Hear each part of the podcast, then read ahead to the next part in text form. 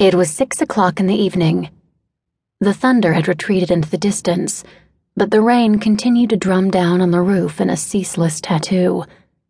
Not the gentle April showers of home, this, but a dirty deluge that turned the narrow streets of Missolonghi to a stagnant swamp.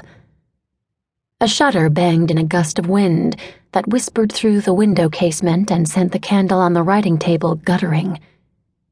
In its dying light, the words written on the unfinished letter already seemed faded and old. My dearest Augusta. A small flat wooden box rested on the table beside the letter. Outside in the hall, the servants were weeping. The man in the bed did not hear them. Sleep had turned to coma, easing the lines of pain and exhaustion on the chiseled face. It was still a beautiful face a famous face, though a long way from home and those who knew him best. His chestnut curls were damp, sweat beaded his cold, pale face. The feverish murmurs had stopped now. The sensitive, sardonic mouth was silent. The brilliant, expressive eyes had closed for the last time.